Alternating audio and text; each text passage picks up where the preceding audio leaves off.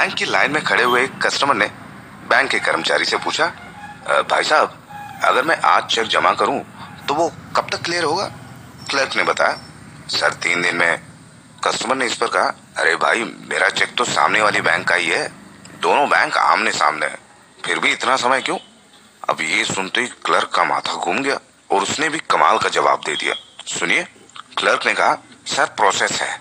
Follow करना पड़ता है ना? अभी आप सोचिए। अगर आप कहीं जा रहे हो और बाजू में ही शमशान है, और अगर आप शमशान के बाहर ही मर गए तो आपको पहले घर लेकर जाएँगे, या वहीं निपटा देंगे। ये सुनते ही कस्टमर बेहोश हो गया। भला ऐसा एग्ज़ाम्पल भी कोई देता है?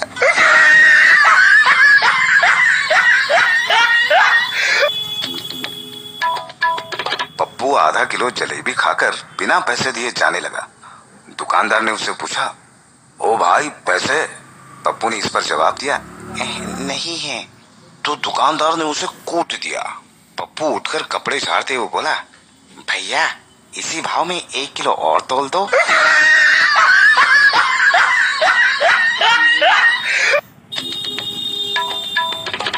एक पत्नी अपने पड़ोसन से कह रही थी, मैं ना अपने पति के झूठ से तंग आ गई हूँ।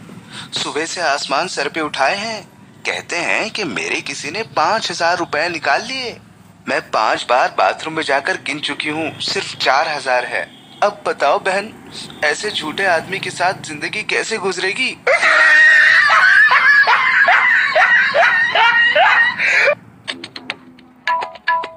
डॉक्टर ने थर्मामीटर पत्नी के मुँह में रखकर कुछ देर मुँह बंद करने को कहा।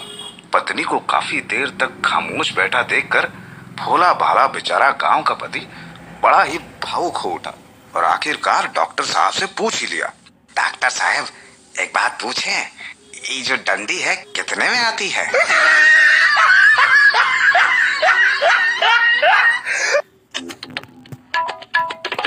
लड़के ने अपने गर्लफ्रेंड से कहा।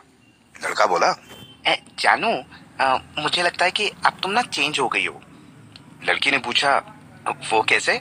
लड़के ने जवाब में कहा अब मैं तुम्हें किस करता हूँ ना तो तुम अपनी आँखें बंद नहीं करती हो। ये सुनते ही लड़की का पारा चढ़ गया और उसने लड़के से कहा हराम खोर पिछली बार बंद की थी तो मेरे पर्स से सौ रुपए गायब थे।